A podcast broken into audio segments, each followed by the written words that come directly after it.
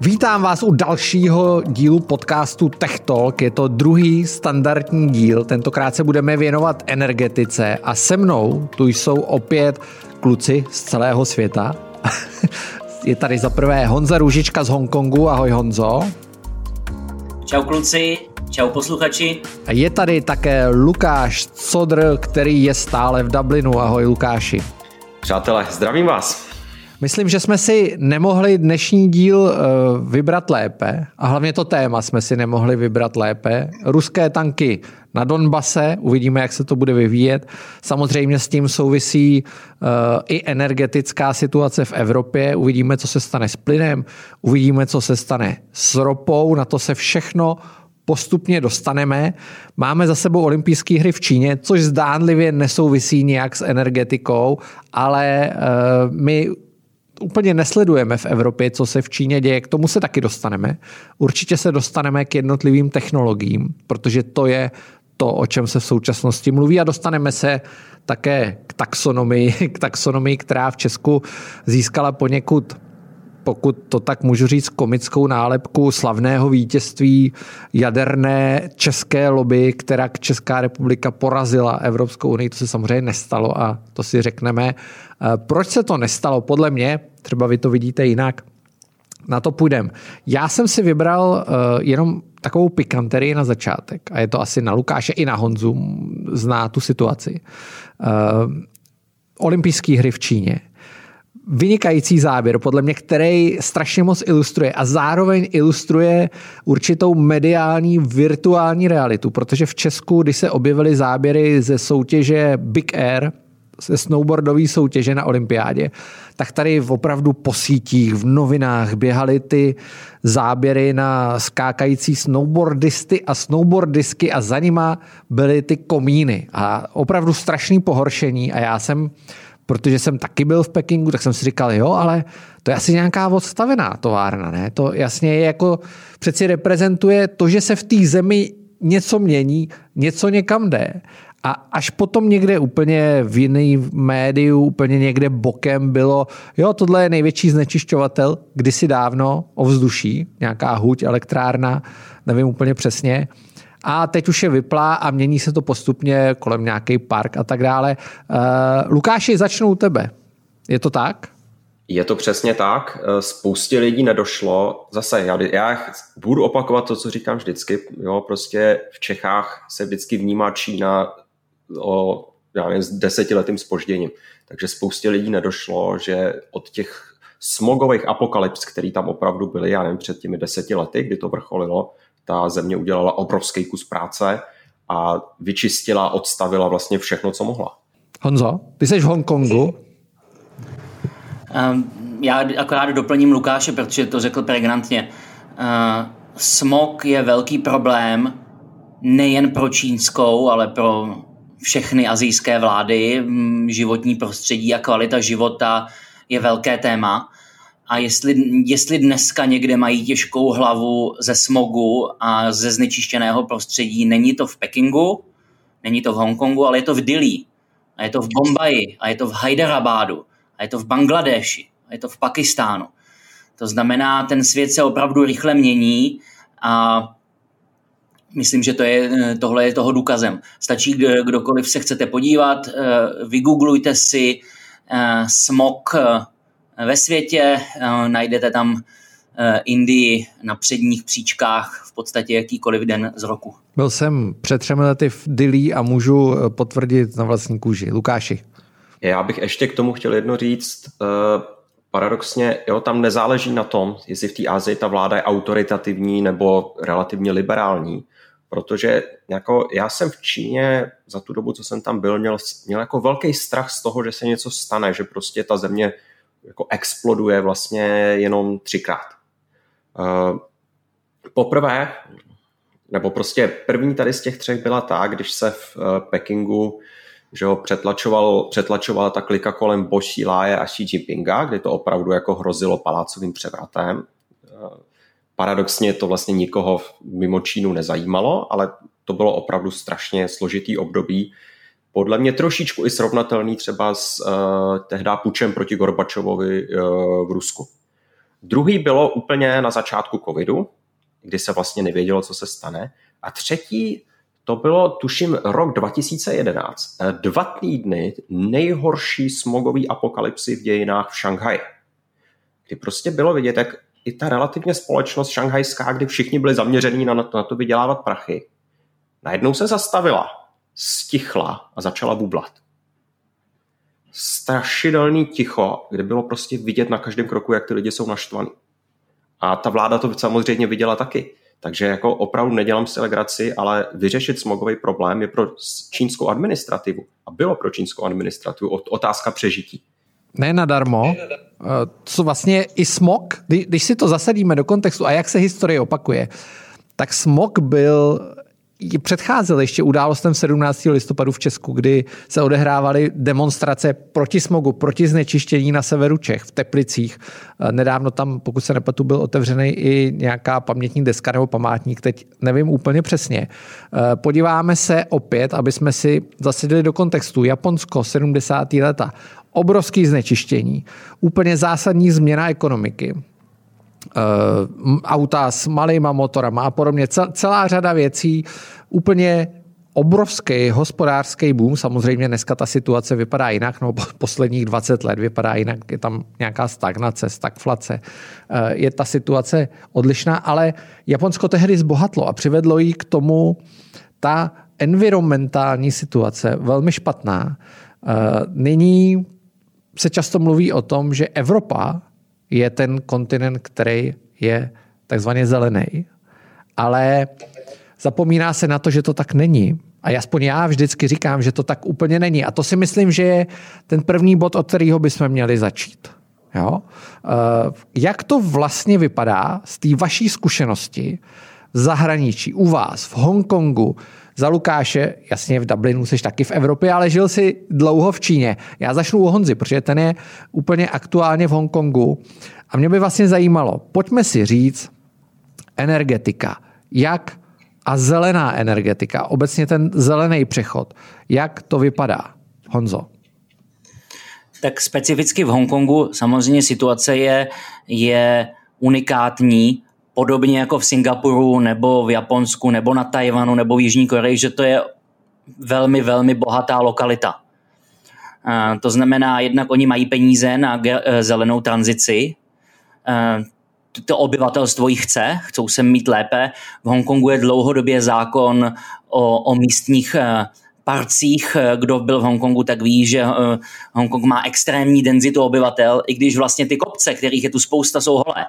Prostě lidé, ta populace si nechce zničit uh, uh, to, to prostředí kolem sebe. Má to samozřejmě biznisový aspekt. Developeři nikdy nestaví víc, než je nutné.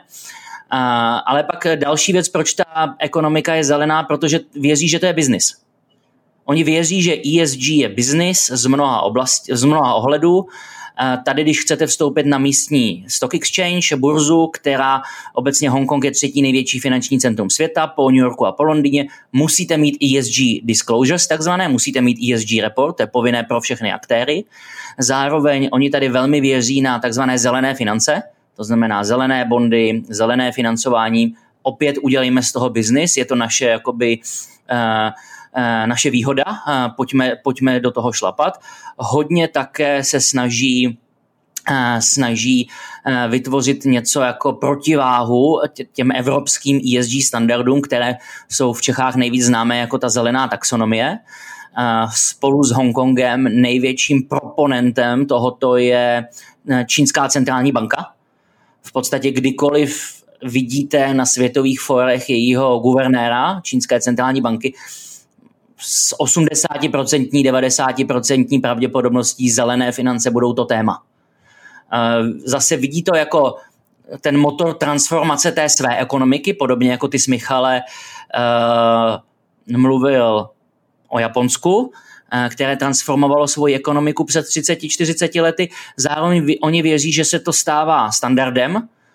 To vidíme i my jako firma, Eh, kdy naši zaměstnanci, kterých je skoro 60 tisíc, nebo naši zákazníci, kterých je mnoho desítek milionů, tak tím, že jejich eh, medián věku je kolem 30, tak ty samozřejmě, to je generace Z, oni chtějí, aby ty firmy v mnoha ohledech vraceli zpět a zelená je toho součástí, takže to je druhý důvod, proč eh, v Hongkongu, v Pekingu je tlak na zezelenání financí. No a třetí, oni věří, že nám to samozřejmě budou prodávat. Oni ví, jakou mají technologickou bázi eh, v soláru, v bateriích, v čipech, eh, ve větru, v ukládání energie obecně, nejen jako ty, ty klasické baterky, ale všech, všechny technologie, které jsou s tím spojené.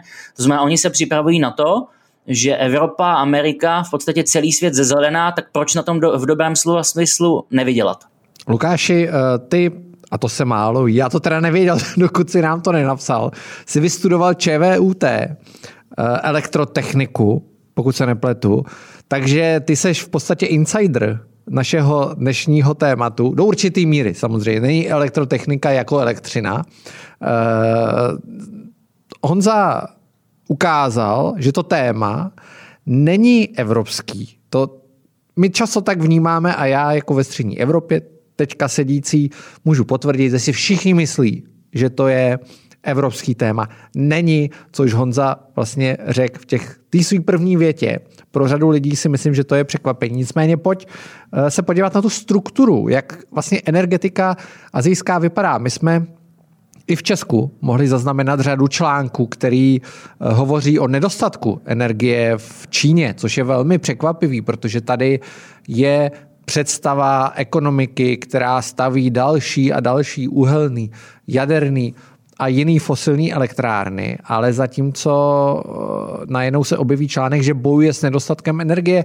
Jak to je, Lukáši? Uh, dobrá, já na začátek řeknu, ano, vystudoval jsem elektrofakultu, znamená to, že mám určité, řekněme, Eh, elektrotechnické energetické minimum, abych mohl přijít do konverzace, ale zároveň to znamená, že mám relativně dost přátel, kteří už třeba v Číně nebo i jinde v Asii se angažovali ve výstavbě různých zdrojů a vlastně v transformaci, já bych se nebál říct, k znovu vybudování eh, energie, nebo k vybudování vlastně kompletně no, eh, nového energetického systému. Já bych se rád podíval na dvě země v Asii, které mě naprosto fascinují.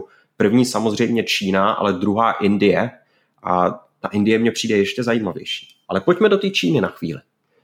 Uh, historicky v Číně, já nevím, uh, v horizontu v podstatě posledních 70-80 let vždycky byly problémy s nedostatečnou produkcí energie. Uh, nedalo se to moc lepšit a s tím, jak do Číny přišel průmysl a tak, tak se k tomu přidal ještě jeden problém a sice obrovská energetická náročnost na jednotku HDP. Teď už je to trochu lepší, ale dejme tomu ta startovní pozice čínská, někdy na tom přelomu 80. 90. let, kde se ta země začala řízeně eh, otevírat, byla taková, že na jednotku HDP bylo potřeba eh, pětkrát víc eh, energie. Já pro, pro, budu říkat energie, ale pro zjednodušení se bavíme o elektřinu pětkrát víc než v Evropě. Je tam samozřejmě specifická situace s dostupností přírodních zdrojů, hrozně málo ropy plynu, relativně dost uhlí. O dalších zdrojích se můžeme pobavit později, ale e, tohle to historicky vlastně tu Čínu formoval. Jinými slovy, oni vlastně postavili kompletně energetiku na úhelných elektrárnách. Jenže, jak už jsem říkal, přišly ty obrovské problémy kolem toho roku, já nevím, s tím problémy s tím smogem, tak já nevím, 2005 až 2012, 2013, Eh, kdy opravdu se zjistilo, že takhle to nejde a navíc se zjistilo, že i ty úhelné technologie vlastně nas, eh, naráží eh, na svoje hranice. Je to problém jak z hlediska prosperity, tak z hlediska národní bezpečnosti. Já dám, takový, já dám takový příklad. Třeba dejme tomu v roce 2010 Čína z uhlí vyrobila 80% energie. V roce 2019 už jenom 60%, ale protože se mezi tím uh, vlastně ta produkce, uh, produkce zdvojnásobila, tak to stejně znamená, že oproti roku 2010 je v současné době nainstalováno o 50% víc uh, kapacity pro výrobu energie z uhlí. Uh, je to problém taky v tom, že vlastně ten čínský energetický trh byl regulovaný, anebo je ještě do značné míry. Takže já dám příklad, dejme tomu já v Sichuanu, což byla jedna z těch chudších provincií, při plus minus stejné spotřebě elektriky jsem platil v renminbi stejný účet za elektriku, za svoji domácnost, jako platím teď, jako platím teď v eurech. Tak asi takovýhle rozdíl je tam té regulaci. A nakonec se zjistilo, že ještě, já nevím, kolem toho roku 2008-2010 byl obrovský boom těžby uhlí. Vlastně všude na, na té periferii ty Číny, ať už se bavíme o severozápadu, nebo ať se bavíme o těch různých místech prostě v Mančusku, poblíž hranic s Ruskem a tak, tam opravdu ty uhelné města, to byly Eldoráda. Jenže když tam pak člověk přijel o nějakých 5-7 let později, tak to tam vypadalo jako v době největší krize, dejme tomu na Ostravsku, kdy došlo k útlumu těžby a ještě nedošlo eh, k transformaci ekonomiky, kdy opravdu se zjistilo, hele, produkujeme to příliš draze, vlastně eh, velká část eh, uhelných elektráren v Číně má negativní cash flow, takže proto byla i větší závislost, dejme tomu na levném uhlí nebo na dovozu z Austrálie a tak. A konec konců to je i jeden z důvodů té energetické krize, která v současné době v Číně je. Uděláme lehký fast forward. Samozřejmě technologie se změnily a přišly prostě takzvaní obnovitelné zdroje a tak. Důvod vlastně, co se děje v Číně, je, že Čína se v tom nesmírně angažuje, protože za A má ten potenciál, co se týče větru, zvlášť co se týče soláru v těch vlastně nejchudších, nejopuštěnějších oblastech tam, jo, což jsou já nevím, Gansu, což je, je Xinjiang, eh, Qinghai, všechny tady ty provincie, kde je vlastně minimální osídlení. Ale oni v podstatě nemají možnost, protože oni musí tu produkci zvýšit. A že jo, hydroelektrárny, i když jsou fenomenální, prostě ta kaskáda na Yangtze a Jinsha, to je prostě technologický div světa. Zase koho by to zajímalo, může se u mě na YouTube podívat, jak jsem po těch přehradách jezdil. Jo, ale ty, ten potenciál vodních zdrojů se velice brzo vyčerpá. Uhlí v podstatě už dál nemůže, to už, to už se bude jenom snižovat. Jaderní zdroje jsou nesmírně zajímavé. Oni tam mají obrovský ambiciozní plány, ale v současné době tvoří maximálně 5% eh, čínské produkce. Takže i když teďka se staví dalších, já nevím, mají instalovaných 50 GW výkonů, staví se dalších 17, jsou tam plány rozvoje, pořád to zaostává, takže jako postavit čínskou energetiku na jádru, jako je to třeba nevím, v případě Francie, Belgie, a tak to prostě nejde. Takže v tuhle tu chvíli jim vlastně nic, eh, kromě, těch, eh, kromě toho, aby šli naplno do těch renewables, eh, nezbývá. Za mě dvě upozornění, to si myslím, já do toho takhle vstoupím, abych to zasedil do toho středoevropského, protože mluvíme česky, je to určený pro český posluchače. Ty jsi mluvil o 60% výroby z uhlí v Číně v současnosti, abych to zasadil do kontextu. V Česku 40% výroby z uhlí. U nás je často představa, že je to většina. Není to většina. Zbytek je jádro, zbytek je něco málo plyn. Máme jednu plynovou elektrárnu v Počeradech, uhelné elektrárny máme všechny hnědouhelný, máme jednu, a to je velmi veselý vzhledem k té energetické krizi, a to, to je hodně podobné jako v Číně. Eh, máme jednu černouhelnou elektrárnu, která je v Dětmarovicích. Ta elektrárna je de facto odstavená, ale ta situace je teďka tak napjatá, že ta elektrárna v Dětmarovicích jede, elektrárna Eh, v Počeradech plynová, protože plyn je teď strašně drahý a je dražší, když se započítá ta povolenka, tak je dražší než uhlí, tak ta elektrárna eh, je vypnutá, což je, myslím si, velmi důležitý pro kontext. Tak, eh, pojďme se posunout. Čínu, myslím si, že máme. Pojďme do Indie. Ty už si o ní mluvil. Zůstanu ještě u té, pokud Honzo nechceš nic dodat. Já bych měl možná jeden dotaz na Honzu. Povědej. Ještě k té Číně. Uh, Honzo, uh, já vím, že Čína zkoušela tak jako na chvíli, pak, se zase, pak to zase jako se nechalo trošičku plavat systém uh, povolenek. Nevidíš ty, jak je to tam teďka? Protože já, když jsem odjížděl, tak, tak to v podstatě bylo uspaný. V podstatě oni, oni se teď chtějí věnovat podobně jako Evropa, to znamená od, od průběžného spolufinancování k financování investic. To znamená v podstatě v, eh, ministerstvo financí a centrální banka připravují podobný systém, jako připravuje Evropa.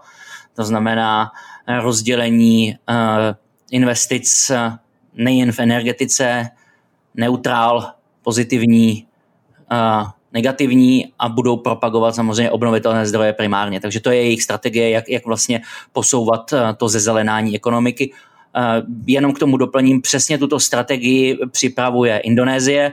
Já jsem před několika týdny uh, byl na nějakém semináři, online prezentaci s indonéskou ministriní financí. Indonésie v letošním roce předsedá G20 a ze zelenání ekonomiky při všech svých eskapádách s palmovým olejem, tak eh, při všech těchto eskapádách ze zelenání ekonomiky má jako velké téma. A analogicky eh, jako centrální banka v Pekingu, tak indonéská centrální banka, indonéský finanční regulátor připravuje zelenou taxonomii podle své, podle své strategie. Ty nám tady boříš naš, na, naše středoevropské mýty, pokud to tak můžu nazvat, protože každou zemi, kterou jmenujeme, tak je vidět, že to tam je velký téma. Eh, teď jsme skončili v Indonésii. Z Indonésie je pořád ještě trochu daleko do Indie, ale ta situace je, je podle mě velmi podobná i, i s tím smogem a tak dále, byť Indie ještě trošku dál. Lukáši. Já si myslím právě, že pokud bychom měli sledovat nějakou zemi v následujících 20 letech, co se energetiky týče, je to právě Indie. Protože Indie je v podstatě v tuhle chvíli na zelené louce. Je to třetí největší výrobce elektrické energie na světě už teď. Jenže, když se podíváme v přepočtu na osobu, kWh ročně na osobu, tak dejme tomu, jako referenci si vezmeme USA. Čína je na polovině USA, a Indie má pětkrát méně než Čína, což znamená přibližně 10, je na 10% eh, toho, co eh, spotřebovávají v eh, USA. Takže oni mají úplně jiný typ problémů než země, já nevím, s rozvinutým průmyslem nebo službama ještě. Jenže je jasný, půjdou nahoru, budou muset tu energetiku postavit kompletně znova a projdou si vlastně všema těma problémama, kterými si teďka prochází ta Čína. Oni v tuhle tu chvíli, když se člověk podívá na instalovanou kapacitu a všechno, tak co se týče kapacity, ten mix je velice podobný jako v Číně. Jo, přes 50% instalované kapacity, samozřejmě ta reálný procent vyrobené energie je mnohem vyšší, je uhlí, jádro pár procent a zbytek 40% tvoří voda, další, další obnovitelné zdroje, jenže zase že on, eh, ta efektivita nebo prostě ta efektivita produkce tady v těch zdrojů je nižší, takže ten mix eh, Eh, není, řekněme tak, optimistický, ale zase je potřeba si říct, je to všechno v daleko menším měřítku. Takže Indie v, v situaci, kdy bez uhlí se ve střednědobém horizontu neobejde. Bude muset obrovsky navýšit kapacity. Eh, jádro ji nespasí, byť bychom si to všichni přáli a určitě se o tom ještě v té technologické části pobavíme ale co přijde a co už teďka přichází a prostě Indie bude mít ten moment, kdy se ty lidi naštvou a budou tlačit na kvalitu ovzduší. Což znamená, bude potřeba tlačit se na modernizaci, bude se potřeba tlačit na diverzifikaci. Ale vzhledem ke geografickým podmínkám, vzhledem k tomu potenciálu, který v Indii uh, má vodní energie nevyužitý, který potenciál má solární energie a vzhledem k tomu, že vlastně Indie je proti Číně nesmírně kompaktní, tak ten nástup těch technologií a vlastně ten, to, co oni s tou energetikou udělají, bude podle mě fundamentálně odlišný a možná i o generaci dál, než to, co se děje v Číně, protože ta Čína má svoje problémy, zvlášť geografické, ale k tomu se zase dostaneme. Takže říkám, můj tip je, dívejme, sledujme opravdu Indii. Pojďme, eh, aby jsme nezůstali jenom fázi. Honzo, pojďme do Spojených států, což je taky velmi zajímavý případ. Podle mě jenom malá připomínka k tomu, eh, z hlediska toho, o čem mluvil Lukáš v případu Indie, eh, jak se vyvíjí a v následujících 20 letech bude v podstatě budovat nová energetika. Tak eh, ve Spojených státech, který my považujeme za trošku, že jsou pozadu v té zelené ekonomice, což nejsou to, ty nepochybně ukážeš, ale ukazují se některé problémy při tom budování energetiky, k tomu se určitě dostaneme. Tak Honzo, jak to vypadá ve Spojených státech? Uh, Amerika nebo Spojené státy americké mají poměrně unikátní energetický mix, který je postaven na, na plynu. To znamená, v rámci toho mixu nej, největší položka, 32% je zemní plyn. Hned poté následován uh, uh, petrolem. Uh, mazut. mi pomož. To je mazut. mazut. Mazutem 28%. pak je uhlí 18%, pak je obnovitelné zdroje 13%, a teprve poslední na chvostu je jaderná energetika 10%. To znamená, ten energetický mix vypadá úplně jinak, než na co my jsme zvyklí v Evropě.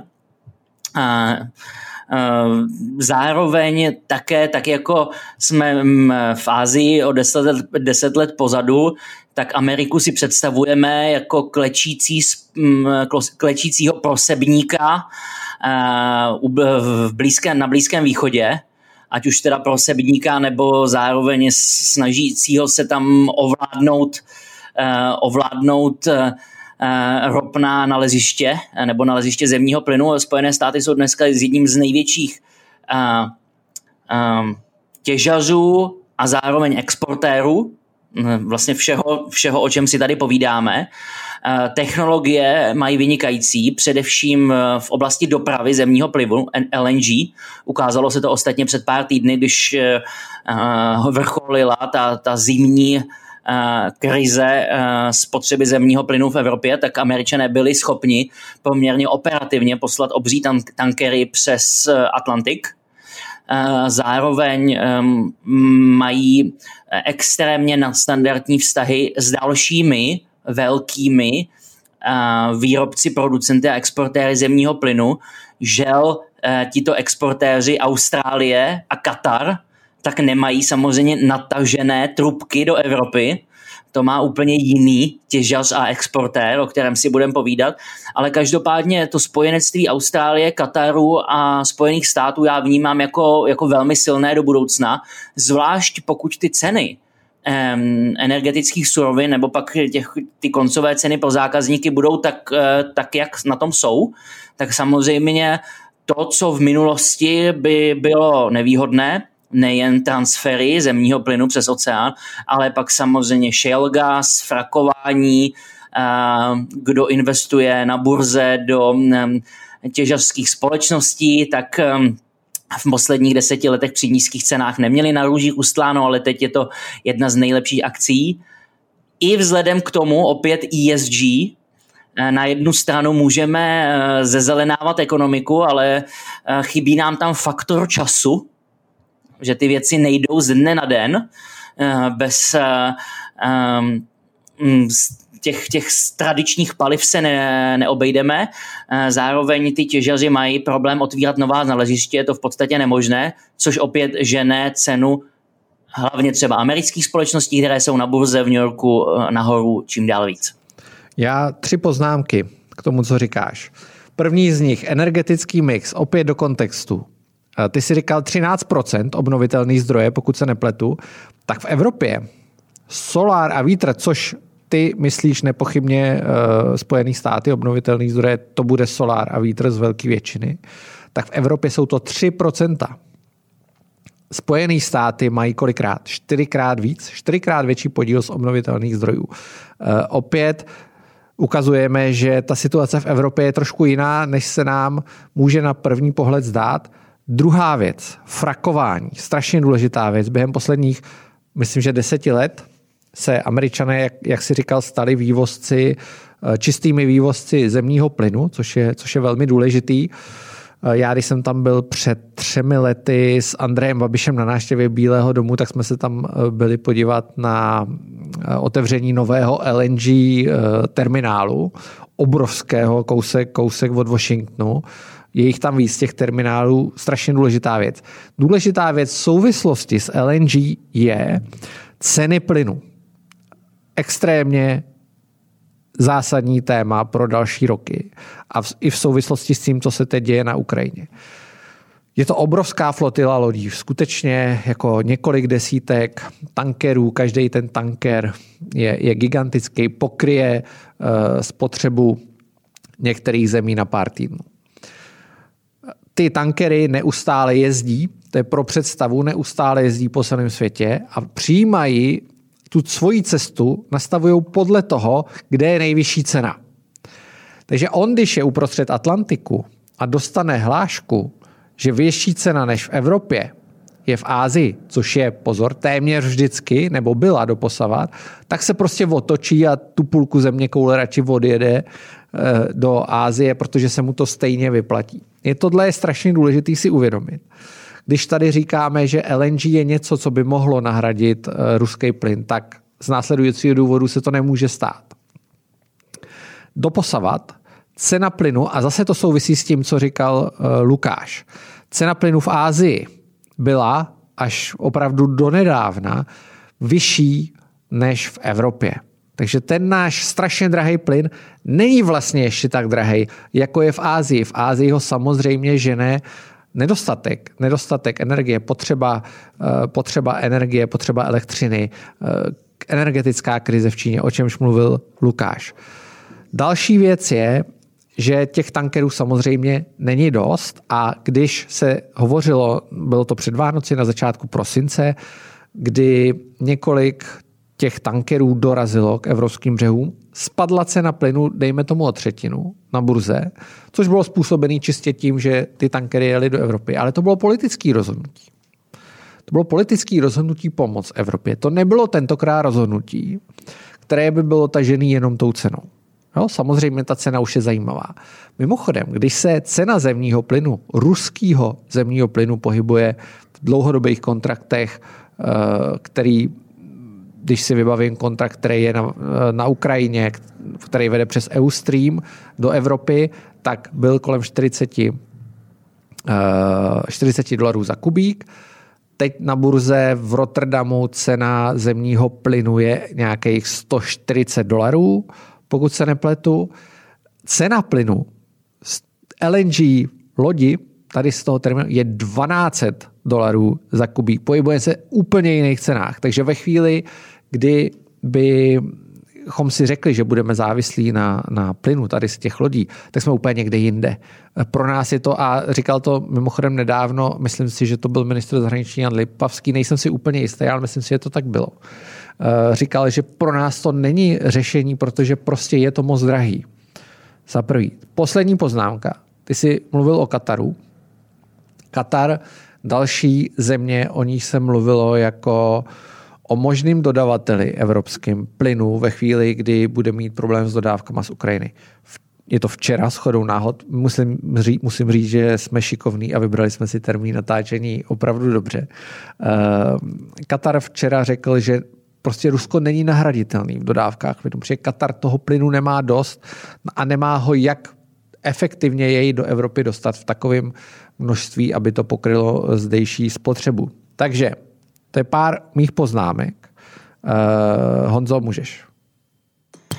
Já to vlastně jenom doplním. Uh, ten slon v místnosti, asi ten největší slon, je o tom, že mnohdy my máme pocit, že za energetikou a za cenama je nějaká zlá vůle, ať už geopolitická, nebo nějaký ten strašák z Bruselu v podobě taxonomie. Je to biznis v prvé řadě.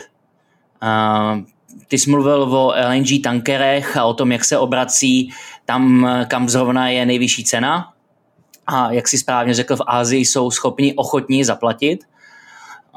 Vytvořit trubky stovky tisíce kilometrů netrvá den, ani měsíc, možná ani rok, ale staví se. A my jsme zvyklí, že ty trubky vedou z Ruska na západ. Ale oni také velmi brzy povedou z Ruska do Ázie. To je velké téma. Ty jsi zmínil olympiádu na začátku. Uh, olympiáda je, je, je dobrá příležitost také na to dělat biznis. Uh, prezident Putin nebyl v Číně jenom za družbou a za olympiádou a za jakoby geopolitikou, ale byl tam i za biznisem. A energetika byla jeho klíčovou součástí. To znamená, i v tomto se komplikuje ta situace Evropy. Ehm, poslední poznámkou, ehm, to je ten druhý slon, ty už si ho tady několikrát zmínil. To znamená, ehm, energetický mix a obnovitelné zdroje v rámci Evropy, nebo když půjdeme ještě blíž specificky České republiky, Znova říkám, Spojené státy 13%, Česká republika dělá uh, eh, 0,4% z větru a 2,2% ze soláru. To znamená, to je náš příspěvek k obnovitelným zdrojům za situace, kdy zelená taxonomie nespadla ze stromu eh, do Financial Times eh, líknutá 1. ledna. Ehm, to je dlouhodobé vyjednávání. Oba Michale jsme v Bruselu něco odžili, eh, takže víme, jak komplexní, dlouhodobá a systematická ta vyjednávání jsou. Zároveň jsme nejen soused Německa, nejen, že jsme do něj, mm, ta, ta západní část republiky je do něj zaklesnutá, ale jsme prostě jeho strategický obchodní partner, je to náš klíčový exportní partner, ehm, mnoho českých konglomerátů, ať už finančních nebo strojírenských, má své matky, své majitele v Německu.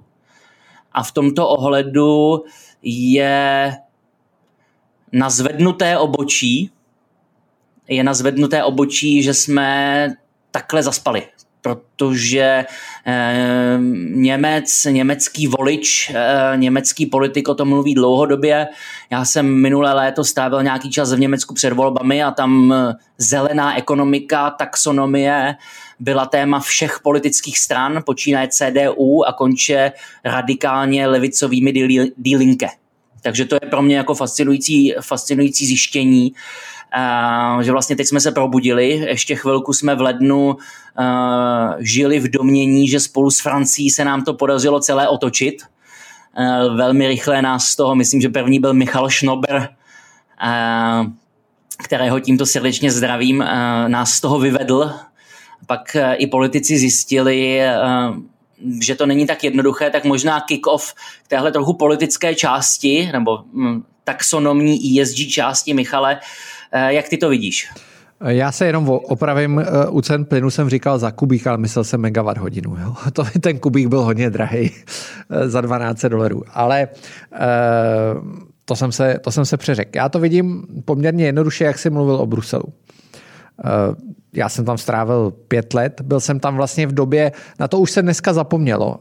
Ta debata neběží skutečně ty poslední, jak se dlouho mluví o Green Dealu v Česku, rok, maximálně dva a o té zelené tranzici, ale já jsem tam byl vlastně od roku 2006 do roku 2011, takže pět let mýho života v tomhle krásném městě a v úvozovkách.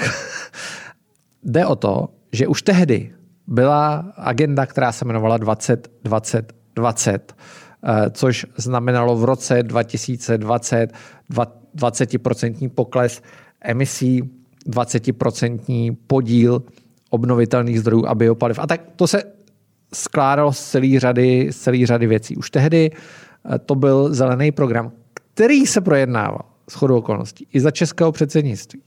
Takže historie se opakuje, český předsednictví teďka opět bude dojednávat ten balíček Fit for 55, což uh, lidi často nechápou, co to znamená. Green Deal je nějaký závazek. Závazek, že to uděláme. Jo, to není nic, Eh, kde by nám někdo říkal, musíš udělat tohle, musíš udělat tohle, pokud neuděláš tohle, dostaneš pokutu. To není Green Deal. Sorry, to prostě není Green Deal. Green Deal je, my jdeme 2050 uhlíková ekonomika, ale neříkáme, jak tam jdeme. Jenom jsme si řekli, že tam jdeme. Fit for 55 je to, jak tam jdeme. Jo? A to je i do značné míry ona taxonomie, taky cesta, ukázka cesty. Opět, Fit for 55 ještě není přijatý, bude se dojednávat za českého předsednictví, uvidíme, jak to dopadne, k tomu se když tak můžeme dostat později. To jsou ty prováděcí předpisy, to jsou ty národní cíle. Taxonomie, opět, Taxonomie, je, je tohle si třeba uvědomit a je to strašně důležitý v té debatě. To nejsou povinné věci. Taxonomie není povinná a závazná věc.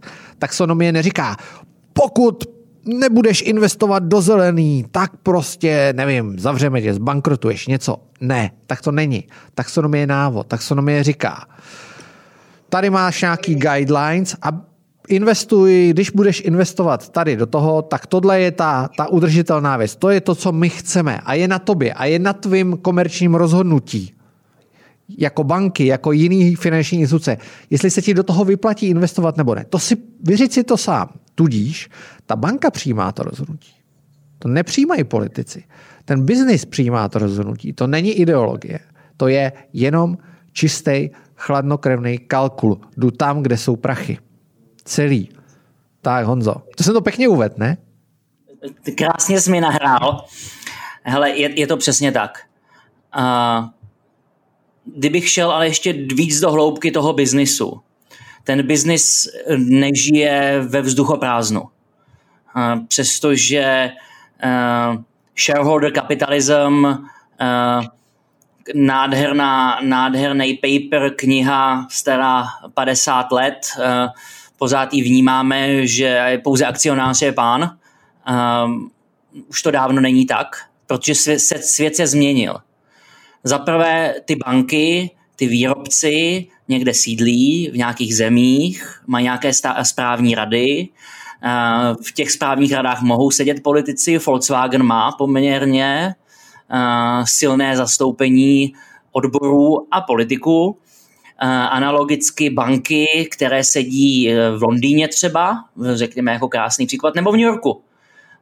První a druhé největší finanční centrum, už jsme to tady zmínili, tak eh, víme, jaké v těchto zemích se vedou kulturní války, víme, eh, jak, jaká je debata v generaci Z o jejich prioritách, eh, víme, jak rychle jste schopen mm, jako firma dostat v, v metaforicky řečeno přes ruce a na zadek, když uděláte nějaký průšvih, počínaje nevhodnou poznámkou eh, eh, v, v rámci kulturních válek, eh, interním problémem, nebo třeba, že budete v vozovkách vykořišťovat ekologicky nebo lidsky nějakou zemí ve třetím světě. Okamžitě se vám to přelije domů. To znamená, není možné se chovat nějak v Americe, nějak se chovat v Bangladeši. Um, několik významných britských firm má obrovské problémy s tím, že šili trička třeba v Bangladeši. Šili je tam za nějakou cenu, šili je děti nějakého věku. Ve chvíli, kdy se to objevilo na Guardianu, během 24 hodin těm firmám, výrobcům odsekly britské banky financování. Nebyla o tom vůbec žádná diskuze. A podobně to funguje v té E-části, v té environmentální. To znamená, to je jakoby úvod s tím, že ten svět se změnil. Doporučuji uh, posluchačům vygooglovat, podívat se na, na měření problémů, které trápí generaci Z, které trápí mladší mileniály a to je první velký moment k tomu ESG. Druhý velký moment je samozřejmě, je to PR, je to téma, myšleno, všude se o tom mluví, Eh, tady, když se vrátím 20 let zpátky, kdo si pamatuje na viceprezidenta Alagora eh, za Clintonovy administrativy, velkého pak bojovníka za klima, je to už kolik, 15 let, co dostal Nobelovu cenu právě za příspěvek. Eh, k boji za klima. S nikým to vlastně nic neudělalo. V podstatě nic se nezměnilo až zhruba 5-6 let zpátky velkým, řekněme, velkým ne, ne ukazatelem, ale možná příkladem, eh, možná hybatelem nebo personou Greta Thunberg, eh, netřeba eh, si nalhávat, její prostě role pro popularizaci tohohle tématu mezi nejmladší generací není možno zlehčovat, tak to bylo další. A třetí je nějaký étos napříč elitami, že klima je obří téma, že to je obří krize. V Asii jsme zmiňovali, že to je pragmatismus, lidé se chtějí mít lépe, prostě nechtějí mít eh, viditelnost na ulici dva metry kvůli smogu, až takhle někdy to strašné bylo, co, co si pamatujeme s Lukášem z minulosti. Ano a v tom euroamerickém kontextu je to nějaká snaha převzít osud za budoucnost z mnoha důvodů filozofických, politických nebo biznisových. A my budeme eh, za nějaký čas vydávat s Michalem eh, knížku eh, našeho milovaného Bruno Mačáese. Jeho poslední kniha je právě z velké části o, o, o změně klimatu, Green Dealu a technologií s tím spojených. A teď jsme s, s Brunem k tomu napsali zrovna předmluvu. Ta předmluva má titulek, který je v v tomto ohledu příznačný. Ten titulek bude znít ve střetu mezi vědou a demokracií stojí střední Evropa na straně demokracie a svobody volby. Ne, ne tak ale Evropa západní. A tím vracím krásně slovo tobě, Míšo. Tak, já ho ale ještě přehraju na Lukáše, protože mi přijde trošku smutný a uh, už, se, už se hlásí. Tak pojď. No, uh, já si myslím, já si myslím, že v této debatě budu reprezentovat takovou tu spíš technicky zaměřenou, uh, praktičtější část našich posluchačů. A když jsme tady to téma vlastně zpracovávali a tak, tak jako z některých věcí přiznám se, když jsem je slyšel, tak ano, vstávali mě vlastně hrůzou na hlavě. Eh, řekněme, že dejme tomu má pozici spíše na té straně demokracie, byť si myslím, že jako ta strana vědy není příliš zrovna strana vědy a můžeme se bavit, do jaký míry je to věda, do jaký míry je to ekologie, eh, ideologie, pardon. Jo, ale důvod, eh, proč já si myslím, že je strašně důležitý se tady o tom diskutovat a proč jako uh, i já musím přejít na tenhle ten pragmatismus je, že to, o čem se bavíme, ano, můžu s tím třeba nesouhlasit, ale nebo prostě může mě to přijít příliš ideologicky přitažený za vlasy, ale tady ty věci se stanou. A protože ty věci už jsou rozjetý a my na to budeme muset nějak reagovat, budeme tam muset hledat ty příležitosti. A navíc, i kdyby jsme si odmysleli vlastně celou tu ideologii západního světa, tak ta Azie, ten východní svět, oni tím směrem jdou. Oni ty technologie budou muset vyvinout. Oni ty prostředky pro ty smart gridy a všechny tady ty, vlastně všechen ten technologický pokrok v oblasti obnovitelných zdrojů, diverzifikací, prostě ovládání sítí budou muset udělat. A pokud my se na západním světě se vlastně do toho taky nepustíme, tak se najednou o 30-40 let později, možná i o 20 let později prostě probudíme a budeme naprosto zaostalí, tak jak se zaspal příchod eh, průmyslové revoluce. Jo, takže, jak říkám, ano, sice mě stávají vlasy hrůzou na hlavě, ale prostě je fakt, že jako my se o tom musíme bavit a musíme se do těch technologií pustit. Honzo.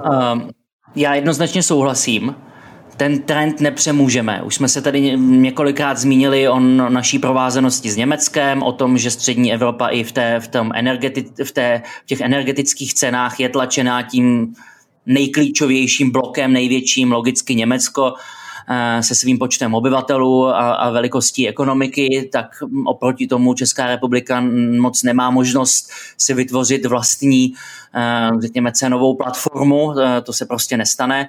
Stejně tak jsme zmínili majitele jo, těch firm, které v Česku působí nebo s kterým Česko dodává, to je, to je taky nutné zmínit když Michal říkal o tom, že taxonomie, Green Deal, etc., že to je vlastně možnost, nedanost, není to politikum.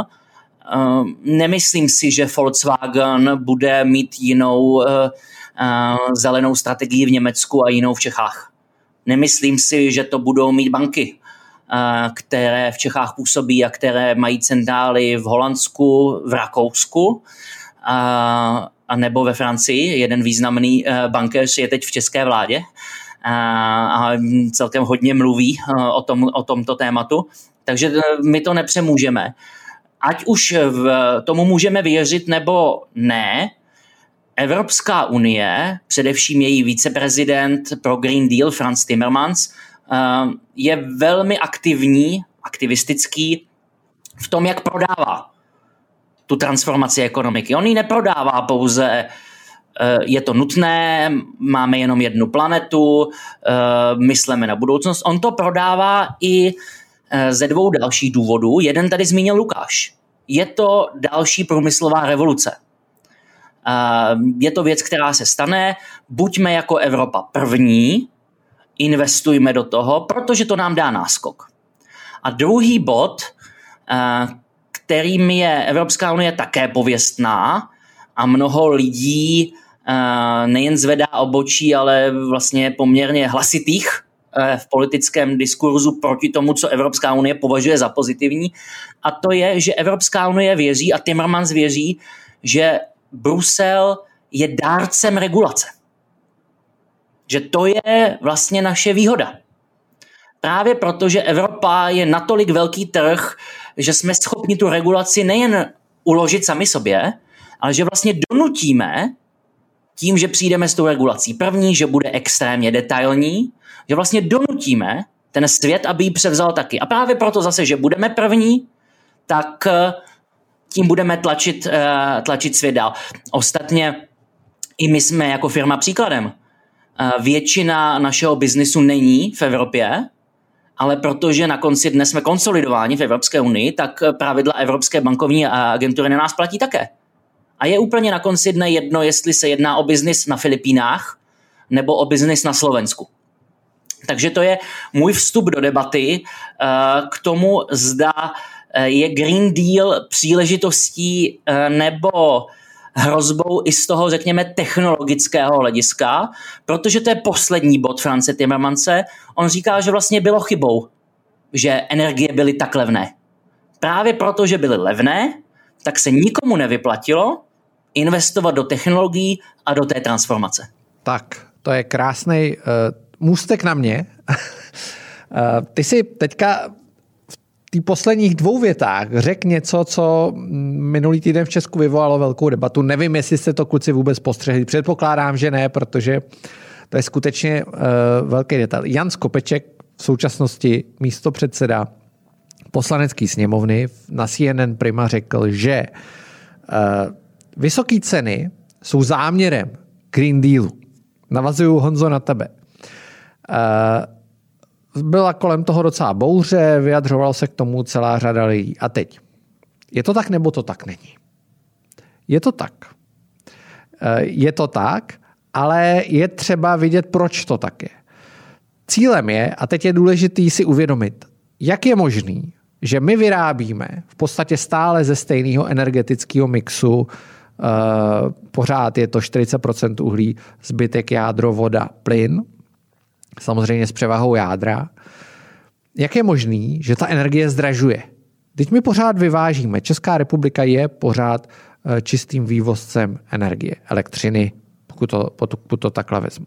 Jak je to možný? Je to jednoduchý. Lidi to často nechápou, co je povolenka. Povolenka je samozřejmě cena za to znečištění. Cena za ty emise. Což ale znamená ve výsledku, kdyby nebyla povolenka, tak uh, výroba z uhlí, elektřiny na tu megawatt hodinu stojí 10 euro. Povolenka stojí 80 euro. Teďka myslím si, že je to něco kolem 80 euro, což je jedna tuna uh, CO2.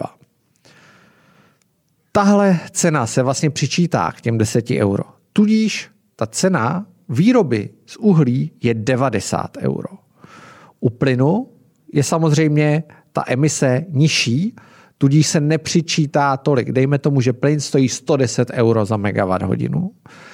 Eh, ta emise je poloviční, přičítá se k němu 40 euro. Tudíž výroba z plynu stojí 150 euro. A teď, co to s tím má společného? Jestli, jestli to je záměr nebo není. Ano, je to záměr, ale z důvodu, že my víme, že uhlí má velmi výrazné externality ve smyslu zátěže životního prostředí. A samozřejmě skleníkových plynů, a nejsou to jenom skleníkový plyn, plyn, to je důležité si uvědomit, jelikož jsem vyrostl na mělníku, můj otec pracoval na elektrárně Mělník, která se mimochodem teďka odstavuje, což je neuvěřitelná úleva pro ten region. A já, když jsem chodil do, do, do školy na základku a sněžilo, tak ten sníh byl šedivý. Když uh, byl smog, tak skutečně ten mělník byl pokrytý tím popílkem. Takže má to nějaký externality, byť ta výroba se zmodernizovala a tak dále, takže to bylo mnohem čistší. Ale co tím chci říct? Cílem je zdražit uh, výrobu elektřiny z uhlí tak, že se nevyplatí. Uhlí teď trenduje proto, že se, jak vidíte, podle toho, jak je ta cena postavená, pořád vyplatí. Dneska vlastně největší výdělek výroby energie je to uhlí. Ale to je dočasný jev. Samozřejmě ta, ta věc se může teďka změnit s Ukrajinou a tak dále. Já jenom chci ukázat, jak vlastně vzniká ta cenotvorba, proč ty energie jsou ty tak drahý. Má to nějaký svý pozitivum, ale je vidět zatím, aby bylo jasně vidět, jaká je za tou povolenkou a za celou tou věcí logika. Chtěl jsem se zastavit ještě u taxonomie, na kterou ty si narazil už mnohokrát. A je třeba se podívat na to, co, a už, jsme, už si to říkal, ty říkal jsem to já, co je povinný, říkal to Lukáš. Co je povinný, co není povinný.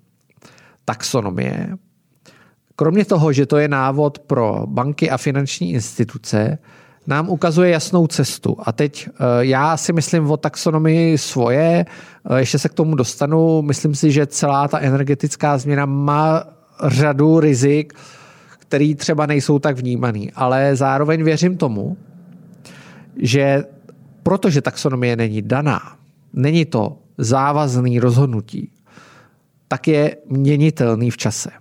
Což znamená, že my budeme mít data, uvidíme, jak se ta situace vyvíjí a budeme schopní, a ty banky a ten biznis se přizpůsobuje vždycky mnohem rychleji, než se přizpůsobují ty zákonodárci.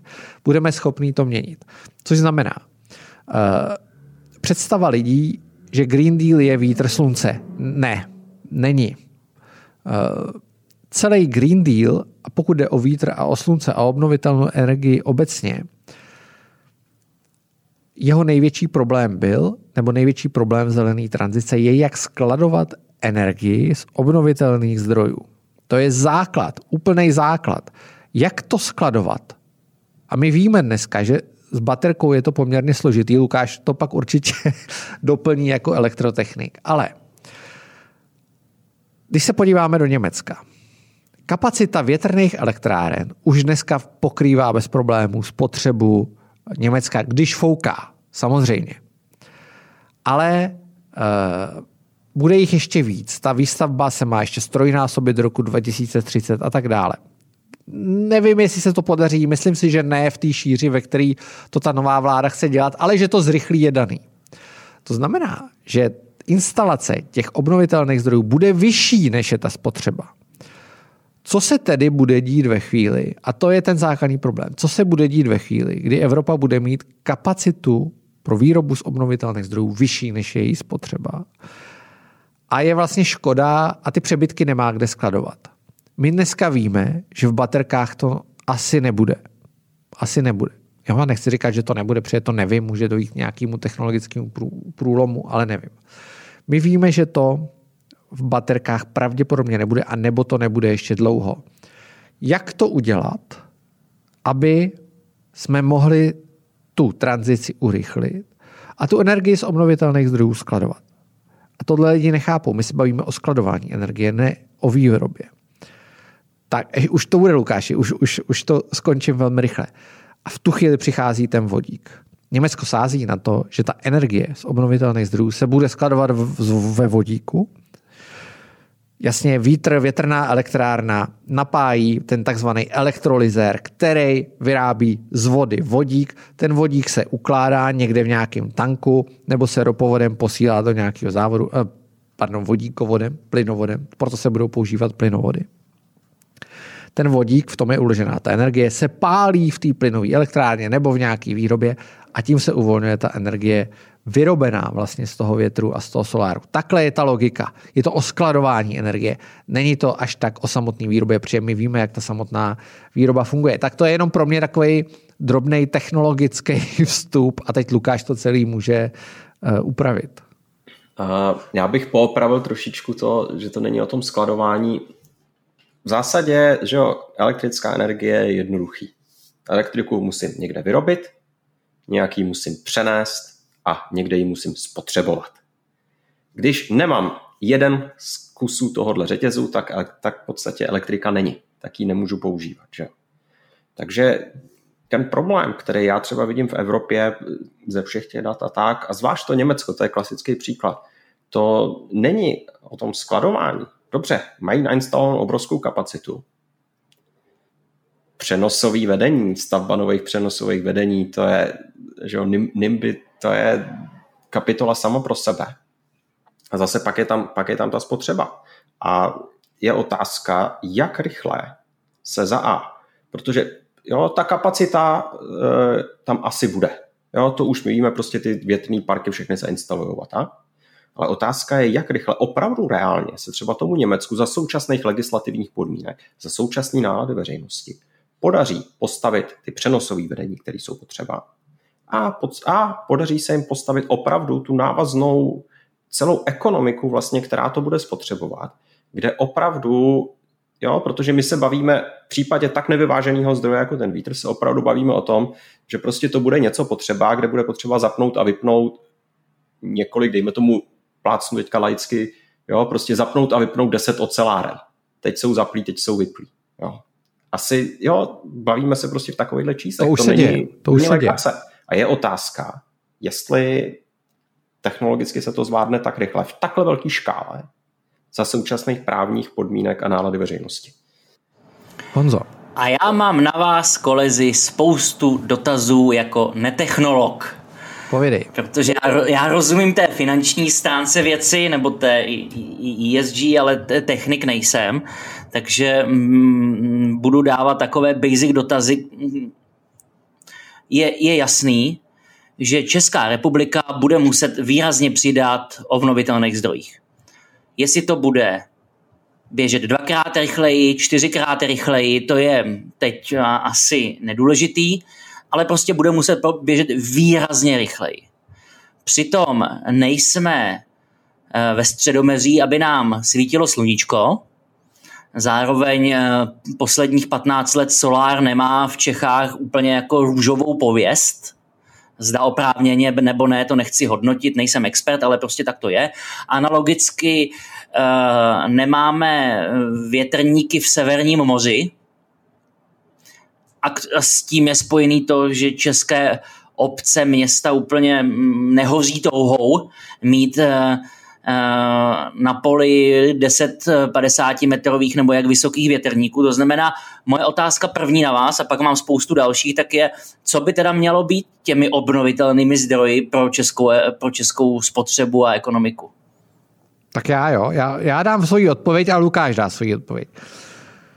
Uh, Mikuláš Peksa, europoslanec pirátský, se postaral o velký pozdvižení dva, dva nebo tři týdny zpátky, kdy v rozhovoru, myslím, že na seznamu to bylo, nejsem si úplně jistý, řekl, že bychom si měli přiznat, že Česko by mělo být dovozcem elektřiny. To je strašně důležitý moment. Sklidil za to ohromný shitstorm. Já si, a teď pozor, jo, já budu mluvit z hlediska, jak to je technologicky a nebudu říkat, co si o tom až tak myslím. Jo? Myslím si, že by Česko nemělo být dovozcem, ale myslím si, že se stane dovozcem, čistým dovozcem. Proč se to stane?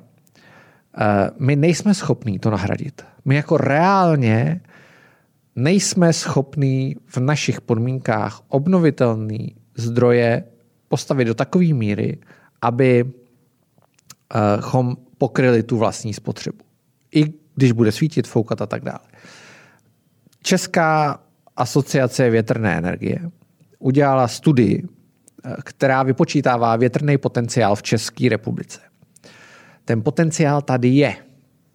Ten potenciál tady je. My máme dost vrcholů, dost hor, protože Česká republika je obklopená horama, víme to všichni, je to kotlina.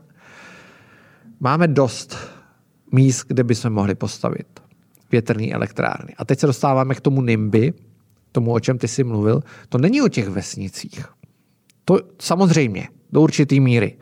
Vesnice to nechtějí, ale myslím si, že časem se může eh, tím, jak bude přibývat obnovitelná energie a lidi uvidí, že ten větrník samozřejmě, když je dobře postavený na správném místě, nemusí být až tak špatně. Ale problém je v tom, že my, aby jsme tu energii uh, získali, tak my to musíme postavit na těch vrcholcích. A u nás na každém vrcholku je národní park.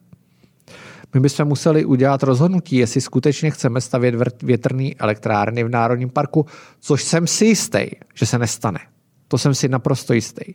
Když vezmu i některé uh, uhelné skupiny, které nebudu jmenovat, tak oni mají zažádáno o desítky větrných elektráren, o desítky a řadu let nedostali povolení téměř na žádnou, nebo, te, nebo opravdu jenom na několik velmi málo. Takže uh, vítr to nebude.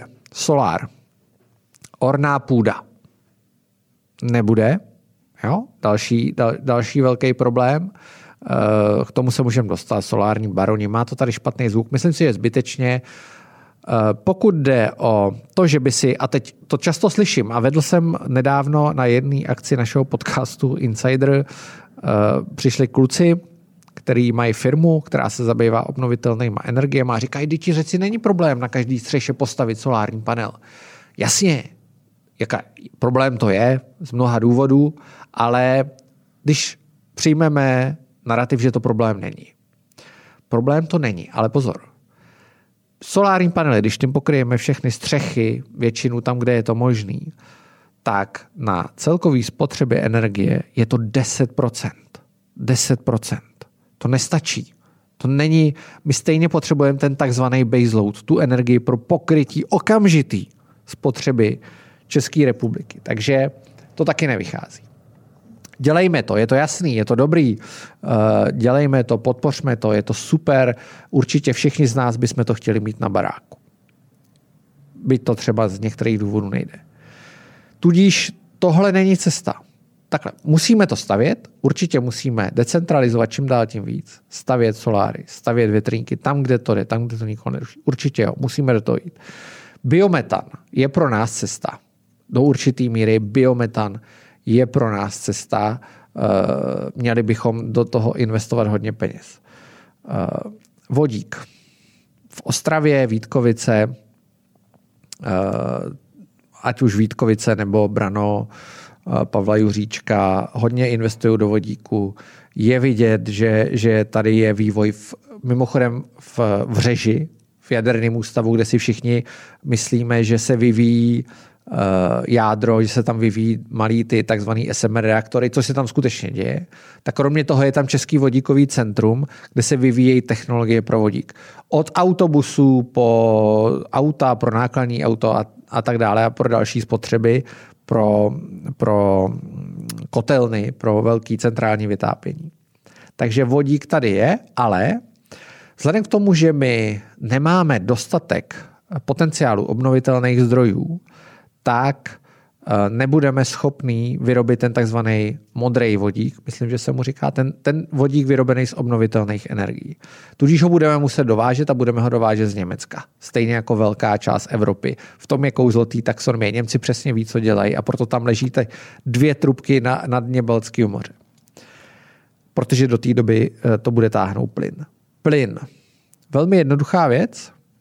Přechodný zelený zdroj, my budeme muset se připravit přechod na plyn. A to je ta věc, která mi vadí. My se nebavíme o přechodu na plyn. My se nebavíme o tom, že bychom uh, stavěli uh, plynové elektrárny, že bychom předělávali ty uhelný na plynový. Vůbec se o tom nebavíme. My se bavíme jenom o jádru. Jádro, strašně důležitá věc. To je obnovitelný zdroj, na který my vsázíme. Já jsem pro, pro nás je to cesta, my těch možností moc nemáme. Ale máme čtyři reaktory o poměrně velkým výkonu. Ty reaktory zastarávají a dejme tomu, že jeden budeme muset do roku 2040 nahradit. Dukovany, to jsou dva reaktory, eh, Temelín 2050, 2060, další dva reaktory. Bavíme se už roky o stavbě jednoho reaktoru. Jednoho reaktoru o 1600 megawatech. To je úplný plivnutí do moře. To je vůbec nic, protože kromě toho, že budeme muset nahradit ty jaderné reaktory, my už vypínáme a odstavujeme poměrně velkou kapacitu v uhelných elektrárnách. Ani ten jeden reaktor nenahradí to, co my vypneme v těch uhelkách. A vůbec se nemusíme o tom bavit, co budeme, jak budeme nahrazovat ty megawaty, které nám budou chybět v tom jádru. Takže to taky není cesta. K čemu to směřuje? My se staneme skutečně dovozcem.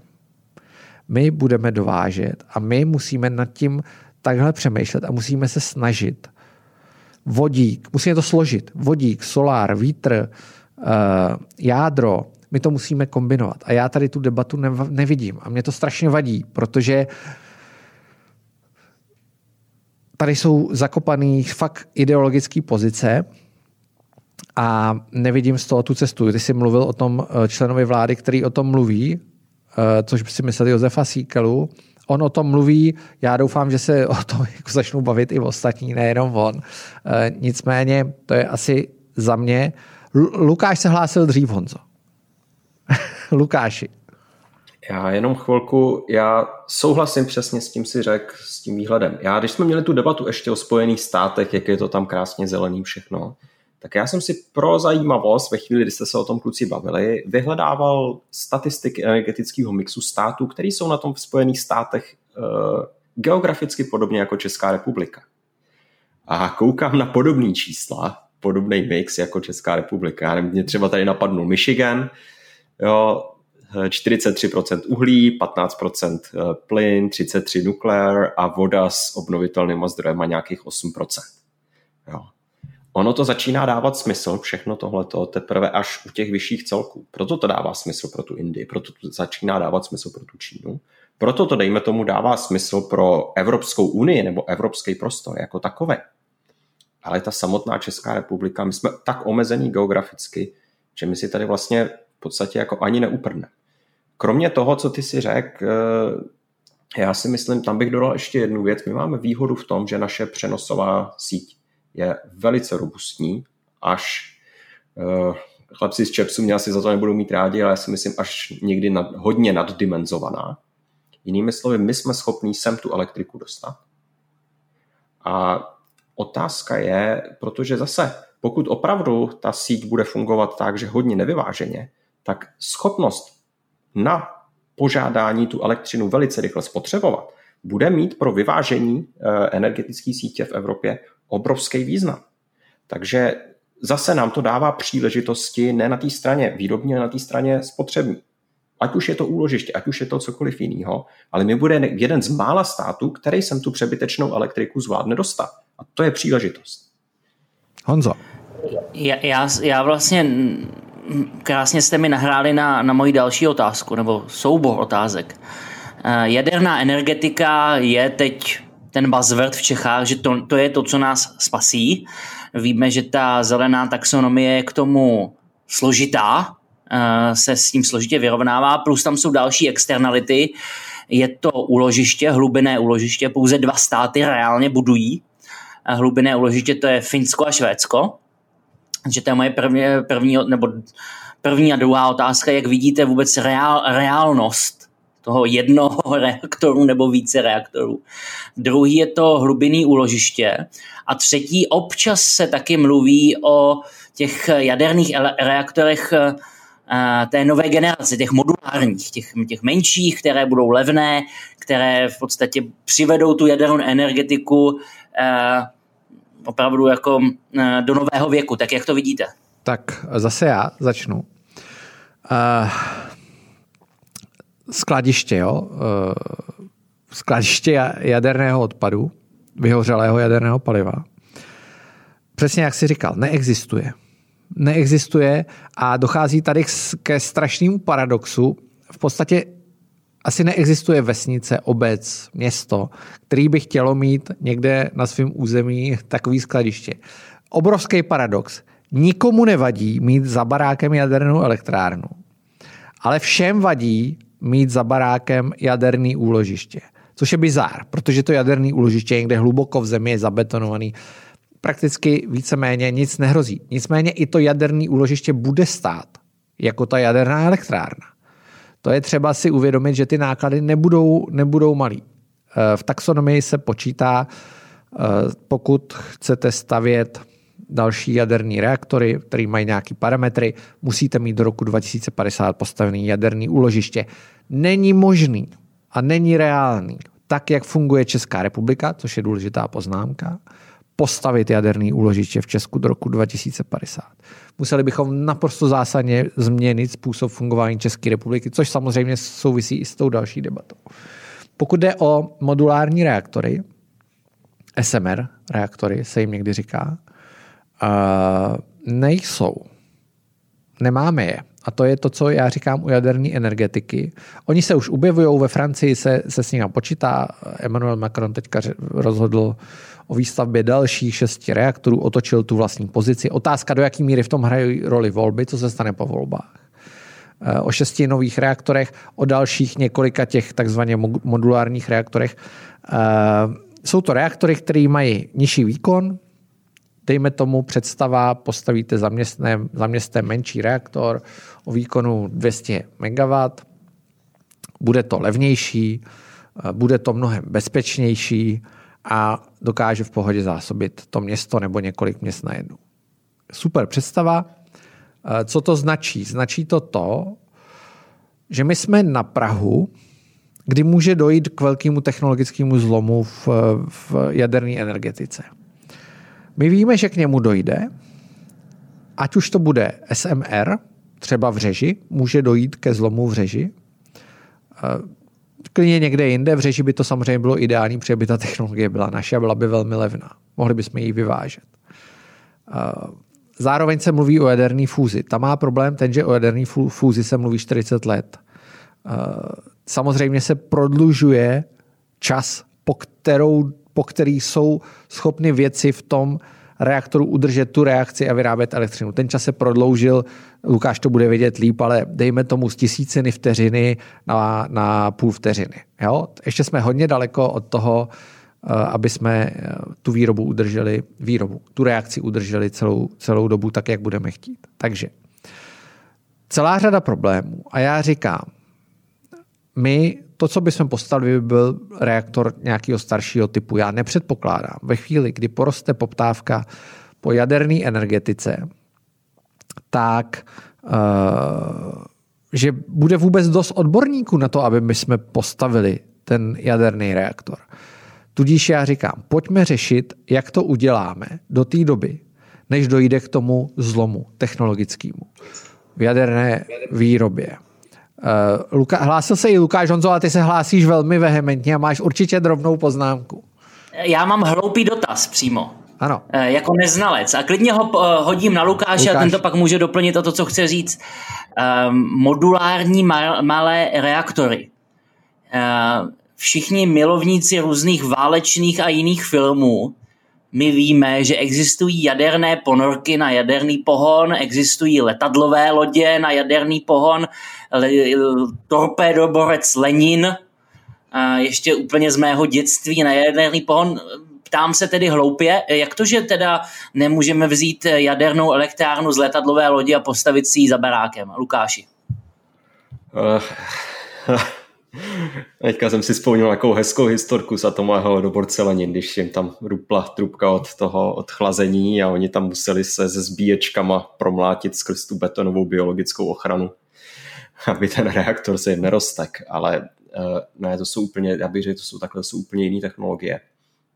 Eh, to, co je na těch ponorkách, to, co je na těch letadlových lodích a tak, to jsou většinou, dejme tomu, nějaký reaktory na bázi tekutých solí a tak, eh, výrazně, výrazně riskantnější věci.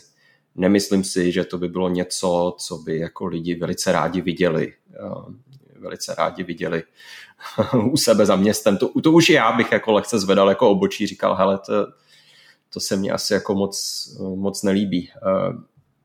Eh, řekl jsem to správně, doufám. Určitě, určitě. Dobře. A ty jsi chtěl, ty jsi chtěl doplnit se... něco ještě. Já bych se chtěl vrátit eh, k tomu tomu, protože eh, zase, já když jsem hledal podklady k tady těm článkům a tak, tak jsem se podíval, co vlastně s tou jadernou energetikou, jaký jsou deklarovaný plány a jaký jsou výsledky, dejme tomu Číny a Indie na poli jaderní energetiky. Protože zase pro mě tady ty dva hráči jsou perfektní analogové, to jsou vlastně kromě Evropy, Japonsko nepočítám, to je zakonzervovaný, ale vlastně kromě Evropy a západního světa jsou jediný dva státy, které jako opravdu hodně expandují. A já vždycky říkám, že ukázaná platí. Takže Čína má momentálně nějakých, já nevím, 50 gigawatů výkonu instalovaných a říká, že do 30. let by chtěla mít z jaderných zdrojů 200 gigawatů instalovaných a někdy na konci, prostě na konci tohohle století až 1500 gigawatů hlavně v množivých reaktorech. No jo, ale je rok 2022. I v té Číně se ta jaderná elektrárna staví 10 let a oni mají rozestavěno jenom 17 gigawatů. Takže jako k těm dvěma stům se prostě nedostanou. Jo. Indie, strašně zajímavý, oni mají vynikající plán, co dělat s jadernou energetikou, mně se to strašně líbí. Oni, ten, ten jejich plán má tři fáze. První fáze je, řekně, pojďme postavit domestický lehkovodní reaktor. Druhá fáze je, pojďme ovládnout tu technologii množivých reaktorů, která mimochodem bude klíčem k eh, využití jaderného odpadu, protože ten jaderný odpad stávající, velmi zjednoduším, ale to je ve finále zlato, který pak se Jo, to není odpad, to je vlastně surovina, kterou pak budeme pohánět, ty množivý reaktory.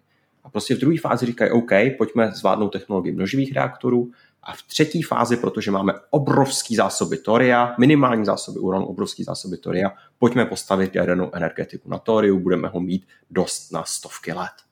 No. Ale zase, když se člověk pak podívá na ty reální čísla, co se děje, jak málo reaktorů mají ve výstavbě a jak to je s tou technologií, oni jsou strašlivě pozadu proti těm plánům. Takže to, co říkal Milan, prostě to je pravda.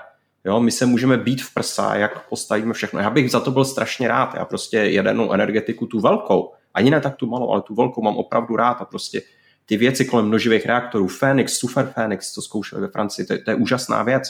To prostě může změnit svět, ale prostě my nejsme dost rychlí a já nevidím, nevím, co by se muselo stát, aby jsme jako masivně zrychlili. Jo, to prostě ten potenciál tady není v následujících 10-15 letech. Přesně. Já u tebe, já u tebe Lukáši, zůstanu. My jsme vlastně ten, ten příběh té transformace energetické má tři části.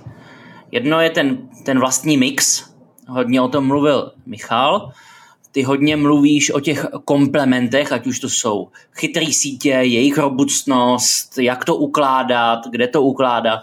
Ale pak to má ještě třetí faktor, a sice, že ke všem těmhle změnám potřebujeme nějaké jednak financování, o tom jsme se tady bavili a bavit budeme, ale potřebuješ ty vlastní technologie.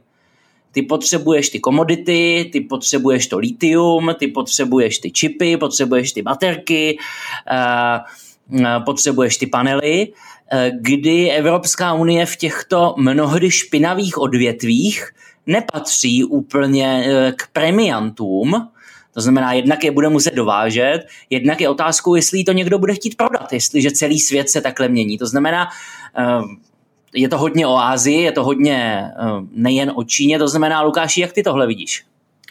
Eh, já to vidím ještě z pohledu západního světa pesimističtěji, protože to, co říkáš, to je pravda, ano. Ale zase já si myslím, že s nějakým Jo, s nějakým úsilím prostě se, dejme tomu, ten lokální evropský nebo já budu říkat západní prostě produkční potenciál podaří nastartovat v těchto těch technologiích. Eh, ten problém ale tady vidím trošičku jinde, protože tu transformaci musí udělat všichni. V případě, dejme tomu Číny a Indie, to bude znamenat, že když se ta transformace kvůli nedostatku technologií povede, eh, půjde trošičku pomalejc, tak to bude znamenat, že ty země budou bohatnout, ale budou bohatnout o něco pomalejc. Pokud my narazíme na technologické bariéry, technologické problémy tady na západě, tak to nebude znamenat, že budeme bohatnout pomalejc, ale bude to znamenat, že budeme výrazně rychleji skudnout. Protože my klesáme z nějakého velkého základu. My, když se nám ta transformace povede, tak budeme rádi, že budeme na svých. Kdežto Čína, Indie, oni transformují, aby mohli expandovat. A tohle je obrovský riziko, protože zase pak se můžeme bavit o sociálních otřesech a tak. A tohle je ten důvod, proč spousta lidí je skeptických. Uh, už jsem ticho. Uh, doplním. To je, to je, myslím si, že velká pravda. Uh, a, mysl, a teď, co se stane? Tady je samozřejmě, už si mluvil o Grétě Thunberg, tady je generace, která je trošku netrpělivá, která očekává uh, tu zelenou budoucnost. A teď do jaký míry je ta zelená budoucnost reálná. A to je to, co já ve svých komentářích píšu. Jasně, my směřujeme k bezuhlíkové ekonomice. Já tady teďka můžu předložit tisíc důvodů, proč se tak nestane. Jo? Podle mě je důležitá ta cesta, ne ten cíl, protože ta cesta bude trvat výrazně díl a otázka je, jestli vůbec někdy bezuhlíková ekonomika bude reálná. Nicméně, co se stane, až to ty lidi zjistí? Co se stane, až zjistí, že my nesměřujeme, my tady celou dobu říkáme, že směřujeme a teď už to vidíme i v té taxonomii. Ono už se tam to slovo vlastně moc nevyskytuje. A postupně tak jako z té debaty mizí. A teď už vidíte, jak se mění ten narrativ. Teď už to není climate change. Teď už je to získejme nezávislost na dovozu fosilních paliv. Jo? Za mě to je úplně v pořádku, je to selský rozum, ale myslím si, že to bude vyvolávat na té zelené straně, na té aktivistické straně, tohle bude vyvolávat velký napětí a budou to považovat za podraz. Není to, za mě to není podraz. Ale je důležité si uvědomit jednu věc. Jaderná energie, přesně mám to úplně stejně, jako to má Lukáš. Já, já jsem tím naprosto fascinovaný. Můj otec je jako velmi nevýznamný a důležitý energetik v téhle zemi.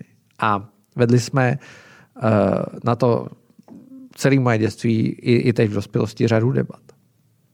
Uh, důležitý je, v 70. letech, když vzrostlo to zelené hnutí, tak se mu v podstatě podařilo zastavit vývoj jaderné energetiky. To je ten problém. My jsme 40 let, my jsme, ne, my jsme přišli o 40 let vývoje. 40 let a teď si vezměme, jaký přijímáme cíle. 40 let jsme v jakém roce? Ode dneška 2062, jo? Aby bylo vidět jasně, o kolik let vývoje jsme díky tady tomu hnutí přišli. Nepochybně díky tady tomu hnutí přišli. To je hnutí, který ovšem stále existuje. Je to hnutí, který je dneska v německé vládě. Zelení jsou pořád stejný hnutí, mají stejný vztah k jaderné energetice. A teď já se bojím následující věci. A tam vidím velký otržení od reality. A když poslouchám některý právě představitel zelených, pro nás má smysl sledovat jenom Německo, protože Německo rovná se Česko, to, co se děje v německé energetice, rovná se česká energetika a tak dále. Nic jiného nemá smysl pro nás. Uh, zelení mluví v současnosti o tom, že vlastně to jádro pořád ne, z zjevných důvodů, který oni drží 40 let. Můžu si o nich myslet, co chci, ale nechám to stranou. A oni říkají, plyn také ne. Teď tady je furt ten solár a vítr. Ale my všichni, celá Evropa víme, že ten solár a vítr nestačí. To prostě není fyzikálně možný. A já se bojím, že ve chvíli, kdy oni se postaví proti plynu, postaví se tím zároveň proti vodíku, to spolu souvisí, tak se jim podaří zabrzdit ten technologický vývoj a skončí to nějakým strašným průšvihem, kdy tady prostě zůstane to uhlí. Lukáši. Já bych k tomu dodal, uh, já vidím úplně stejný problém a naprosto s tím souhlasím. A zajímavý pro mě, já jsem uh, zase, jak to vidím z té azijské perspektivy, tak v Ázii samozřejmě, ano, tam taky, já nevím, současná prostě administrativa čínská v rámci plánu 14 pětiletky a tak deklaruje prostě cestu k uhlíkové neutralitě a tak. Jenže tam existuje určitá forma, řekněme, mitigační, eh, co se děje, protože centrální vláda v Pekingu něco nadeklaruje, že jako tohle bude náš plán, tohle bude to. Ale zase na té provinční úrovni se z toho stane něco úplně jiného. Takže i kdyby zítra, dejme tomu centrální vláda v Pekingu řekla a zavíráme všechny uhelné elektrárny, tak stejně ty provincie pojedou dál.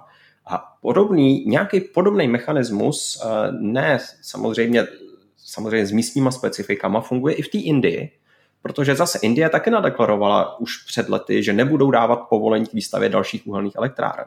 No jo, ale ta kapacita se jim zvýšila. A teďka je otázka, jestli Evropa bude schopná se udělat nějakou bariéru mezi tady těma ideologickými deklamacemi. A prostě říct, no OK, tak realita je taková, jestli to bude takový, já nevím, dejme tomu 80. leta socialistický šumu, a nebo jestli do toho, zvlášť to Německo a ty zelení, opravdu půjdou na tvrdo. A pak se bavíme o něčem jako velký skok v 50. letech v Číně. A to nebylo zrovna jako nejšťastnější období. Honzo, je to na tom biznisu, je řada na tobě. Vlastně můžeme proto mít mnoho slov, můžeme to nazývat socialismem, velkým skokem, centralizací společnosti nad nějakým úsilím, známe z Ázie, ale známe třeba i ze Spojených států amerických. Ve chvíli, kdy JFK vyhlásil vzhůru na měsíc, ty technologie neexistovaly. Ta společnost se z nějakého důvodu centralizovala nad nějakým úsilím. Posledních 30 let jsme tohle v západní společnosti zapomněli. Přesně ukazuje se to v Německu, zelení, Těchto hnutí je mnoho. Generace Z nám to připomene v následujících a pak v následujících volbách určitě. Rozhodně bych eh, eh, rozhodně by byl opatrný i v českém politickém diskurzu na to, že tohle téma nemůže přijít do nějakého semi-mainstreamu. Myslím, že může. A Myslím, že kdybychom se šli zeptat té strany zelených do Německa, tak eh, první věc, které, které, kterou oni nám řeknou a tvrdí to, nebo říká to ve svých eh, propouzlech nebo eh, paperech i Mezinárodní energetická agentura IEA, že my máme takzvaný green gap. Právě z hlediska toho technologického financování, financování technologií. Že dneska, řekněme celosvětově, co oni sledují, tak vidí eh, nějakých 120 miliard dolarů, že jde na ty nové technologie, Z mnoha důvodů eh, bylo to hodně zpomalené, Michale, ty jsi o tom mluvil. Eh, energetická agentura světová říká, že abychom se dostali k těm cílům pařížské dohody nebo minulý rok Glasgow, tak se musí tenhle, tahle částka dvojnásobit. Nebo přidat se ještě dvakrát tolik, že prostě potřebujeme každý rok minimálně 350 miliard dolarů jenom na research and development a zároveň, a to tvrdí ten Franz Timmermans, že to zezelenání ekonomiky bude stát neuvěřitelných 100 trilionů dolarů. Částka neskutečná. Připravují se na to veřejné peníze, ta strategie do budoucna, třeba když budeme u nás doma Evropská unie, 90% eh, alokovaných prostředků, to znamená naprostá většina, půjde do těch zelených technologií.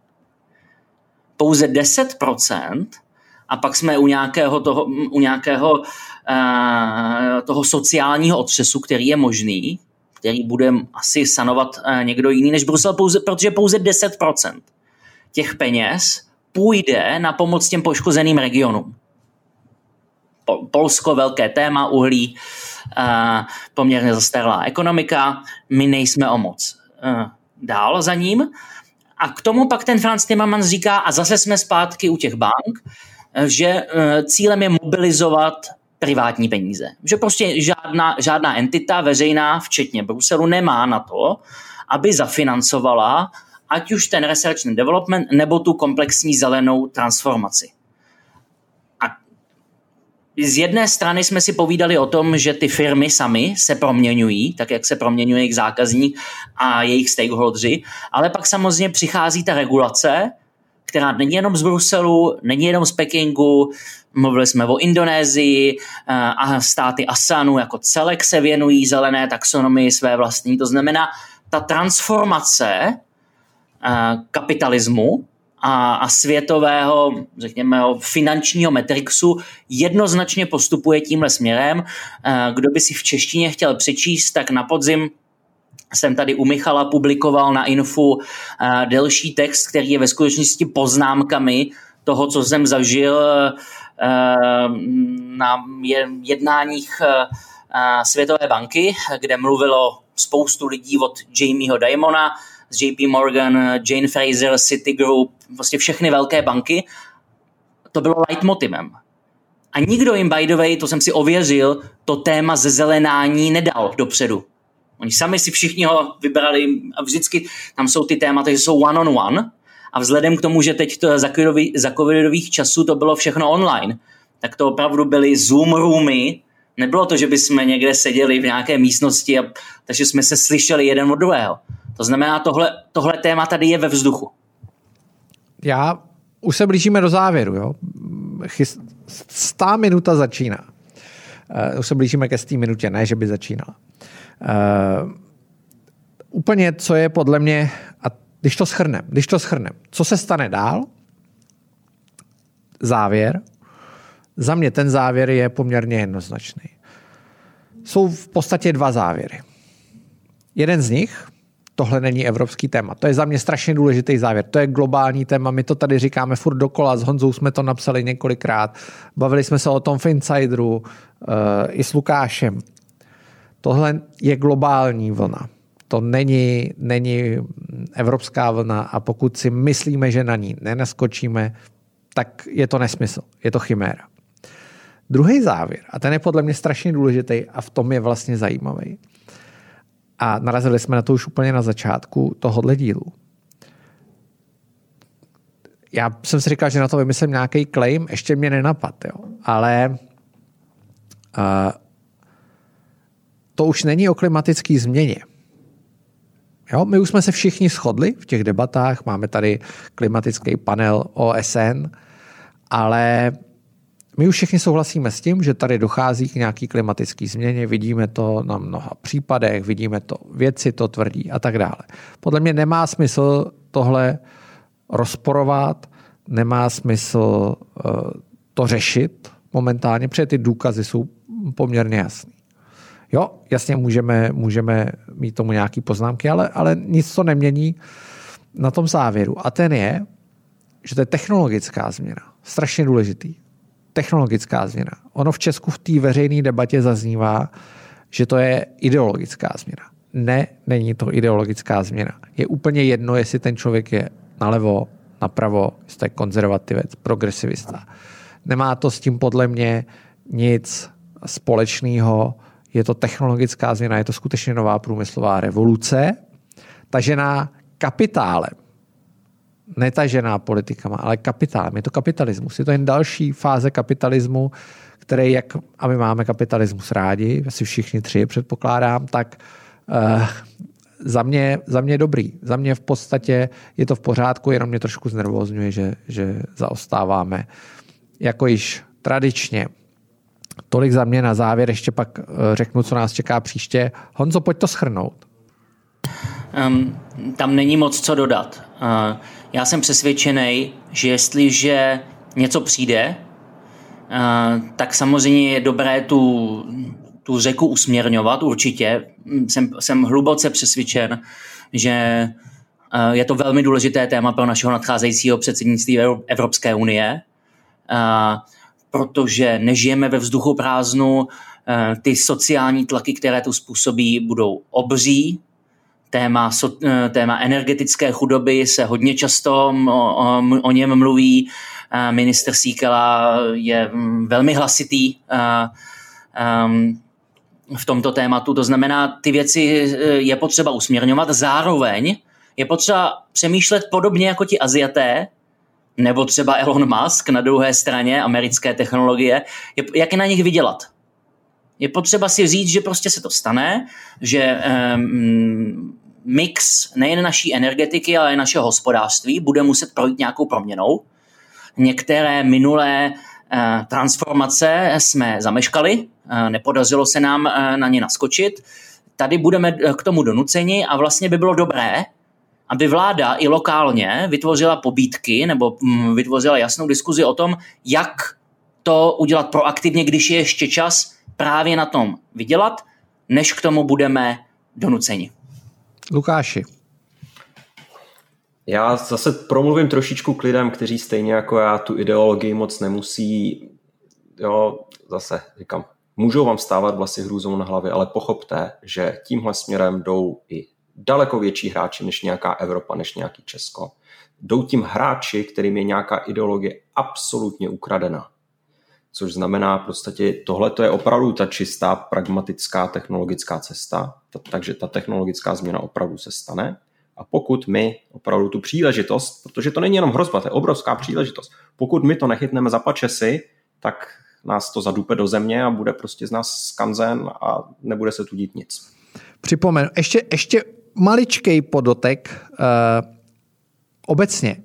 Když je situace předvídatelná, je to vždycky lepší, než když je nepředvídatelná. Je strašně důležitý, že my víme, že máme na základě čeho se rozhodovat. Nebo my ani tak ne, samozřejmě ve svém biznisu jasně, ale obecně politici mají výhled, ví, kudy to jde a ví, jak se rozhodnout. Není tam vlastně žádný problém. Z tohohle hlediska lze nastavit uh, tu politiku poměrně pragmaticky a už jsme tady několikrát zmínili současného ministra průmyslu a obchodu Josefa Síkelu, který mluví často o Green Dealu, mluví o energetice. To by měl být host našeho dalšího dílu, kdy si dáme rozhovor 3 na Josefa Síkelu. Já to s ním domlouvám a on nerad mluví. Říkám na rovinu. Takže jeho přemluvit na rozhovor není vůbec snadný, ale pracuju na tom velmi upěnlivě. A vzhledem k tomu, že vím, že nás poslouchá celá řada lidí, kteří Josefa Síkelu dobře znají, tak až doposlechnete náš podcast, napište Josefu Síkelovi, že by měl vystupovat eh, v Tech Talku a že je to něco, kde by, kde by se o tom měl s náma pobavit. Je to tak, kluci. Honzo. Je to tak. Myslím, že není v Čechách povolanějšího člověka, jak z hlediska jeho současné pozice, tak i z hlediska jeho minulosti. V tom smyslu, že on to zná i z té biznisové části. Lukáši, Máš Nemám něco? co dodat, naprostý Nemá... souhlas. tak, eh, my vám děkujeme všem, že nás posloucháte, že se na nás díváte. Eh, zdravím kluky Honzu Lukáše do Hongkongu, do Dublinu. Eh, tenhle díl půjde ještě před rozhovorem, doufáme s Josefem Síkelou. A čekají vás taky další díly, protože tohle je teprve druhý díl z celkových deseti. Bude ještě co probírat. Ještě, už to tady Honza říkal, anoncuju Honza s Bruno Maš... A čte se Masaješ nebo Mašaješ? Mas, Mašajes. No, Mašajes. za, za B správně. Mašajes. Za B správně. S Bruno Mašajesem eh, budeme vydávat jeho poslední knihu, kam Honza s Brunem napsali eh, vlastně úvod, kde se celá řada těchto věcí řeší. Takže děkujeme, mějte se pěkně a díky, že nás posloucháte. Naschledanou. Díky moc.